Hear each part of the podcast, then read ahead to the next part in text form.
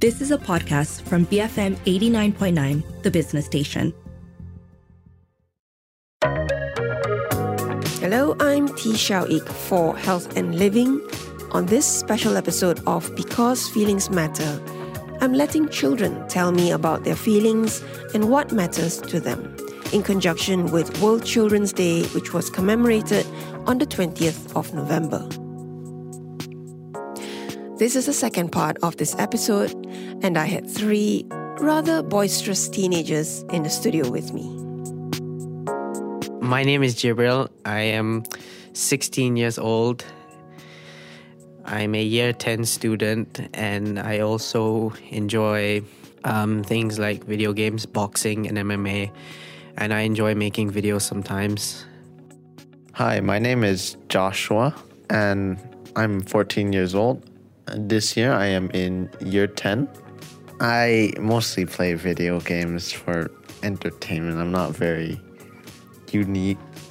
Yeah, that's it. Hello, I'm Kate. I am 16 years old and I'm in year 11. Uh, I also have a dog, a toy poodle. Uh, her name is Truffle and she'll be turning one really soon actually. All three teenagers have grown up with neurodivergence in their lives. Just before the age of two, Joshua was diagnosed with pervasive developmental disorder not otherwise specified, and later identified as being dual exceptional.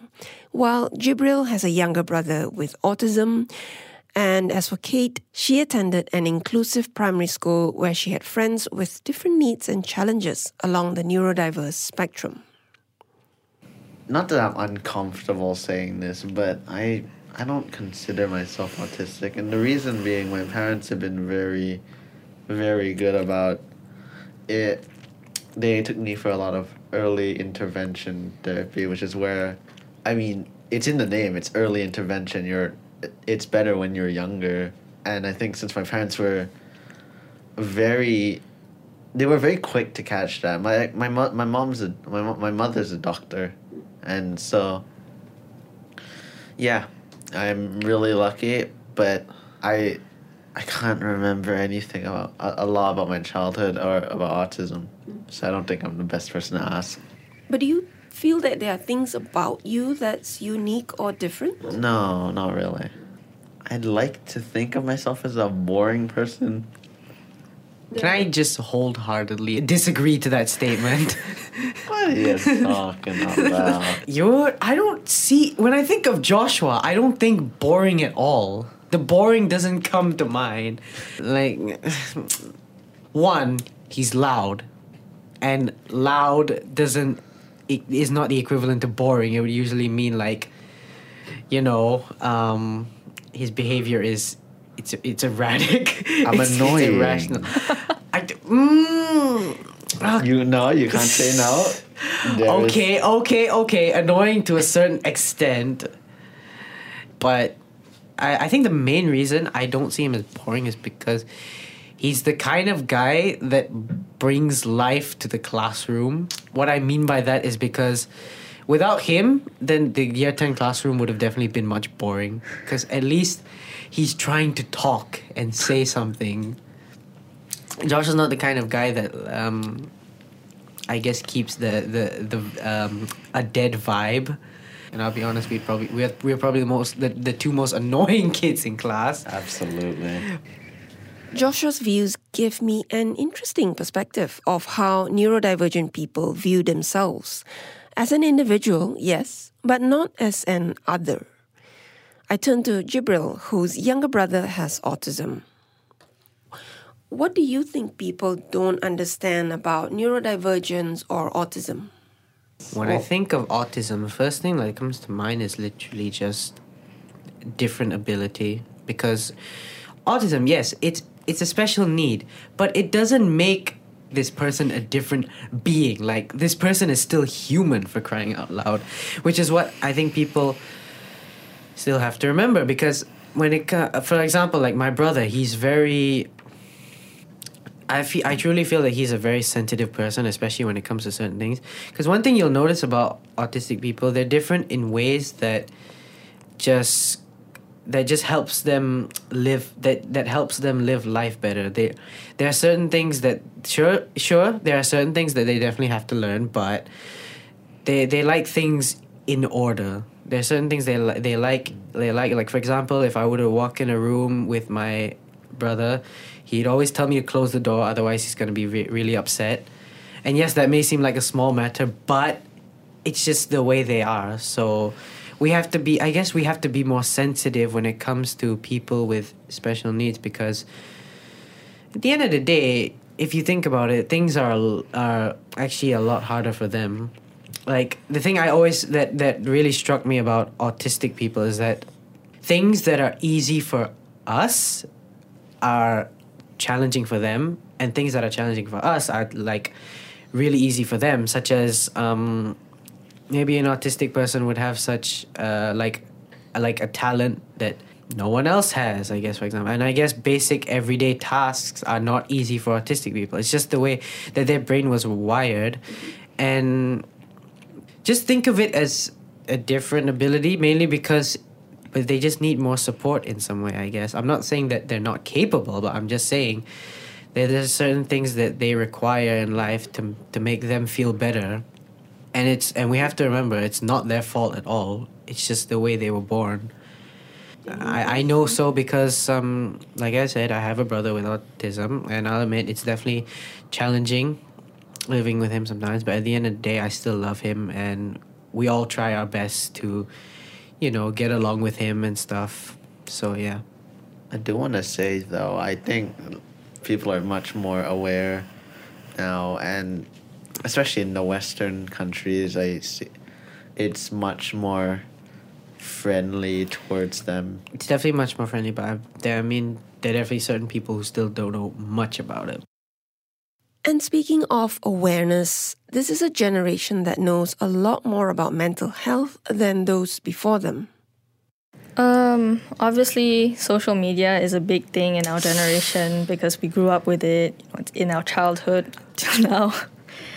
Uh, but for me in my school, uh, they'll bring it up and they'll try and educate a lot of people and you know expand their knowledge about different mental illnesses and how serious it can be, so that we can support one another. It it does help us um, it kind of makes us research more about it and look into it way more uh, other than just skimming the surface and being like yeah depression is is when you're sad you know Does having good mental health mean being happy all the time? Absolutely nope. not. Nope, that is not good mental health. Because let's be honest, it's I'm gonna use this word, it's impossible to be happy all the time. Because yes, although you may see someone always with a smile on their face, but at the end of the day, are they really happy all the time? I mean, I'm sorry, but being happy all the time, that's just not possible. You're gonna you you, you you're human and all of us are human and you're gonna you're gonna have to deal with emotions. Not like deal not like deal with it, like but like, Yeah. you know, emotions are gonna come and they're just something that's a part of you. So yeah, good mental health is definitely not being happy all the time. How I would define good mental health A is healthy amount of stress on your brain and body is what I'd say because, you know, like Dibble said, it's impossible to be happy all the time, and and also not to be like to be like if you are relaxed hundred percent of the time, I I don't know what you're doing with your life. Young people today may know a lot more about mental health, but are they equipped to manage their emotions? there are definitely some people who tend to see you being upset or like not happy with life to be ungrateful or maybe you just want attention so you, you're just faking that you're sad right um, but the way i cope with it is uh, i express it through music so i just i play the electric guitar and I like to draw too. So that's just like a more peaceful way of expressing all the emotions and the stress. But sometimes I do boxing too, which is obviously a bit unusual considering I'm like really short and really tiny. size don't matter. that's true. That's true. Um, but that's also another way to express emotions without physically hurting anyone or yourself. Yes, I box as well. Because I guess boxing is a good way to express, just let it all out. Because at the end of the day, you you are hurt, you at least you're hurting something, but not someone. There's, yeah, I'm definitely the kind of guy that suppresses my emotions because I feel like at the end of the day, if I just share it with anyone, it's gonna burden them, and you're not gonna get any benefit out of it.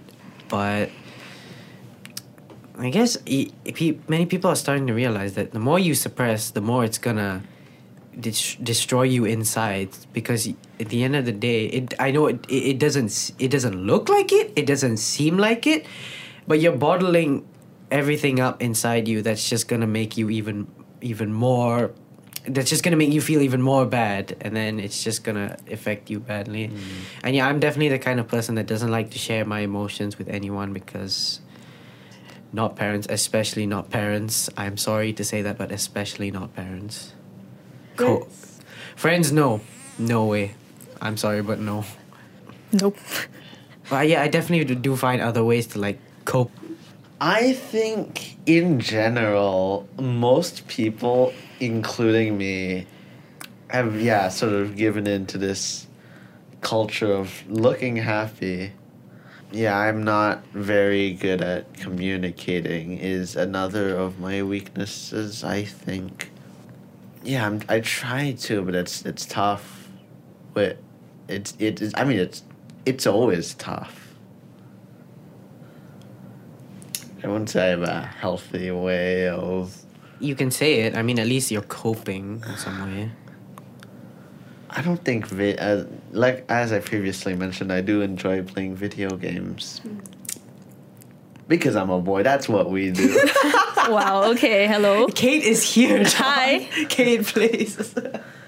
girls play video games. No, you, don't, you don't exist. Oh no, come wow, on. You're- wow. you're not. okay, okay, calm down. All right. Uh, but on a more serious note, I don't think playing video games is the best way to sort of cope with anything, actually. Jibreil, Kate, and Joshua are on the cusp of major exams. Many of us would remember this as a difficult phase in adolescence. You're juggling your studies, exams, and expectations from everyone around you. Is school tough? Um. Yes, to put it simply, yes, it is tough. Mainly because uh, the subjects I am taking are quite difficult for me, but it at the same time it's more. I don't know. It's a it's a it's a very it's a very significant mixture of tedious and toughness. So that's that's pretty much what I'm dealing with right now, I guess, in school. You say difficult for you. Is it because you see other people are sort of like doing pretty okay with it, but you struggle more? Yes, I see the other the others' papers and books, and I always say to myself like, "Oh wow, they actually have answers that are that are rational, that make sense." and when it comes to me, I'm not even using. Well, I I, I am. I try to. I'm trying to use like the keywords and I guess formulas that they give us, but I guess I just don't know how to adapt them well. I feel like I'm not helping myself enough. So yeah it's definitely the will to do certain stuff that really gets to me and it's definitely a discipline factor. But i'd say it's just the fact that this subject is difficult for me. Sometimes i'm just not willing. I'll admit sometimes i'm, I'm really just not willing to put up with it sometimes. So yeah. I guess in some way it's a, the will to do it and it's a it's, it's, it's a discipline factor for me. So yeah. I hate language. I, I absolutely despise it. And the moment I get out of year 11 and it, the moment I complete my IGs, I am no, not, I am not touching it. Maybe ever. i will say I'm though, just gonna go like math, physics, other, anything but that. i will say though you're not bad at languages like at all Yeah, but no, but like, I don't know. I find Malay, Chinese, I feel so like foreign. I kind of and not Malaysian, as if that's like a oh. having an existential crisis. Like a banana. is fair. 'cause Am I really Malaysian? I asked myself that question multiple times, so yeah, I could I could definitely relate when it comes to that. So I take 11 subjects. I was trying to count and double check like, am I saying it right or am I exaggerating? Uh, yes, it's 11 subjects. I wish I counted wrong, but yeah. Uh, I struggle with economics a lot, even though a lot of people in my class say that, you know, oh, it's just common sense. To me, I'm like, what is this black magic? Uh, but I feel like it's obviously I'm trying to make myself feel better by saying, "Oh, it's not you. You know, it's it's the teacher." Mm. Uh, but actually, um, in my school, the teachers um, have their own ways of teaching, and some of them don't fit other students. So we tend to not understand a lot. Uh, for example, a lot of students prefer visual learning so that's why a lot of people use you know images to kind of represent and give examples that you relate to um, but some of our teachers they don't tend to do that. So we just have a document full of words and they just project it and they scroll through it. Um, for me i sometimes uh, you know those really long questions that they have like a lot of extra unnecessary stuff? It kind of like throws me off in a different direction because i don't really look at things straightforward i try and dig deeper and i think oh there's probably a, a different meaning but there actually isn't and i fail uh, so i do need help at like breaking down questions like those and simplifying them into like separate categories and blocks you know this is necessary this is unnecessary Distraction is also a big factor. yeah. The entire world just being around you. okay, I- I don't know. It's always like just I guess your mind just goes somewhere else even if there's no distractions around you. Your mind just drifts off somewhere else because let's be honest, you're too interested in other stuff that you just don't want to do the work that's in front of you. I think distractions are a problem for everybody. I mean, uh, you, you're not. Don't go and tell me with a straight face that I am very diligent and I never get distracted. You don't exist. Everyone, it's just some people are a little more distractible. And again, again, like Dibble said, depending on what you're doing, you can kind of not want to. All three of them described growing up in pretty typical Asian families with parents who are loving and also who, quote unquote, nag them. But despite parents being the ones who should know their children best, we know this isn't always the case. Our relationship with our parents are often complex and messy, full of unspoken thoughts, wishes, and fears. And as Jibreil had said earlier, it's not easy telling your parents about your feelings and your vulnerabilities. the thought I always have in my head when I'm thinking about what are my parents thinking about me is I'm always making assumptions saying like yeah they, they, they love you but at the same time it's like mm, yeah, a, a big burden for them so I'm always just like um yeah my mother definitely sees like always sees the positive light in me which is something i don't know how she does it but she does it. As for my father yes he i, I can tell. He's trying to also see the positive light in me but i can tell that it's definitely much harder for him.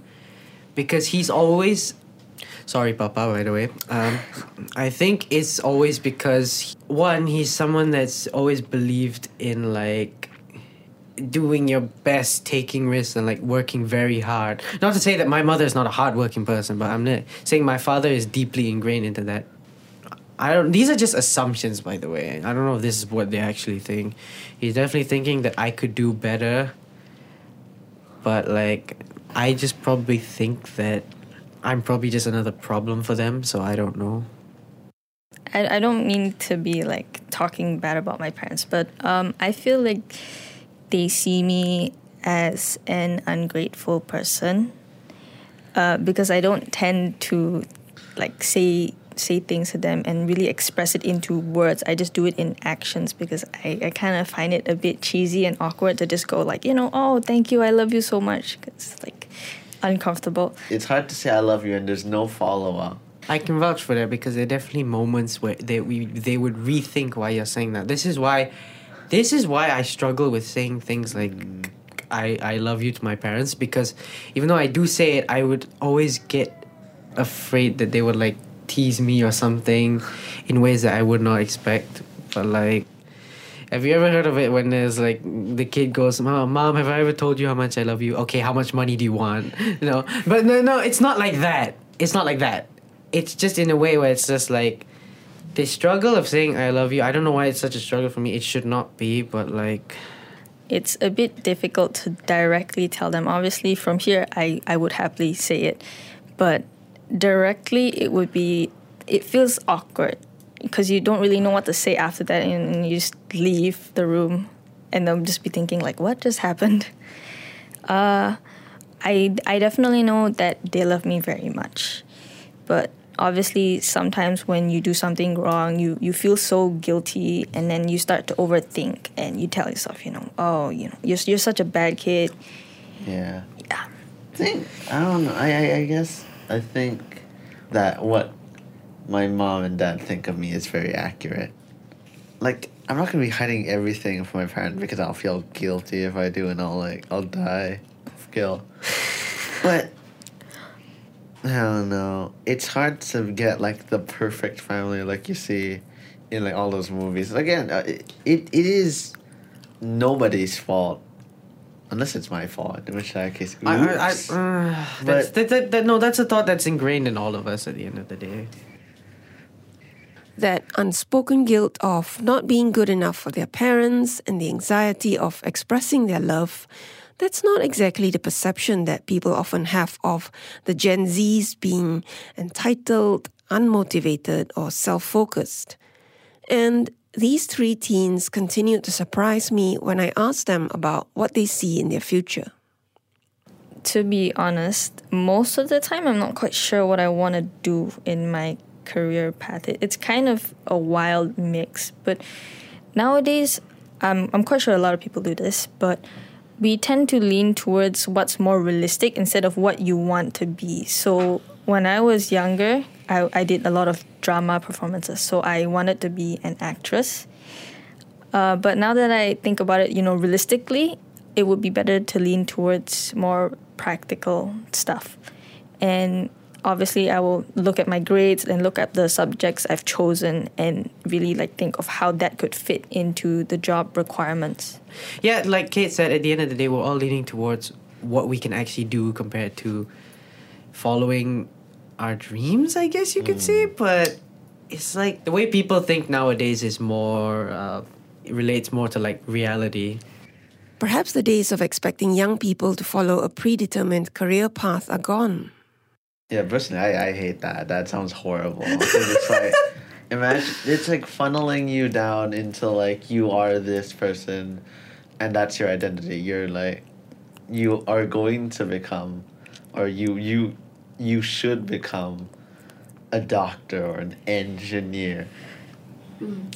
And yeah, of course, things happen in life, but yeah, sometimes you don't get the job you want. Most many time, a lot of the time, you don't get the job you want. If everyone got the job they want, then we'd be living in a utopia and like everyone's happy. But like Kate said, more realistic. That's not gonna happen. It's very, it's a very big world. I mean, I there. definitely have hopes, but at the end of the day, I'm like, okay, just see what happens to you because anything can happen at the end of the day. Uh, yeah, obviously, it's not very realistic to just keep dreaming about what your ambitions are. Obviously, it's a good thing to motivate you to work towards something, but not having a clear path is also all right because obviously that means you have different paths. You don't have just one path to go towards. Mm, Yeah, Because dreams have requirements. you, you you don't have one path to go towards, and especially and then you don't have to beat yourself up about it. And you- Yep. you, can keep on going. It's fine. Well, we try not to beat ourselves up about Yeah, it. it's but hard. It's yeah, not the easiest thing to do. It's not the easiest thing to the do. The voices. Yep. No.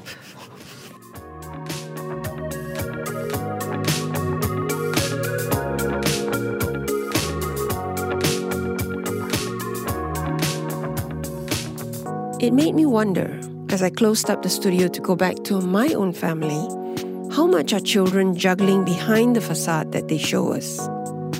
As our world becomes ever more fast paced, we assume that all young people are resilient and capable enough to keep up with the increasing expectations placed on them. But are they living in a world that supports them to bear up under all this pressure? World Children's Day exhorts us all to ask ourselves these questions, and more importantly, to ask children and young people these questions, because it will be their world after all, not ours.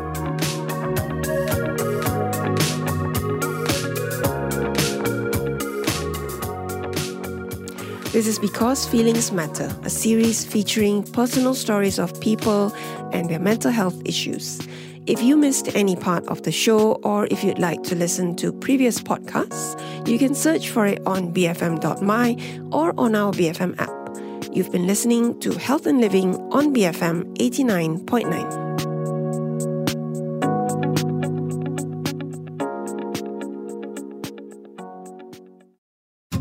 You have been listening to a podcast from BFM 89.9, the business station. For more stories of the same kind, download the BFM app.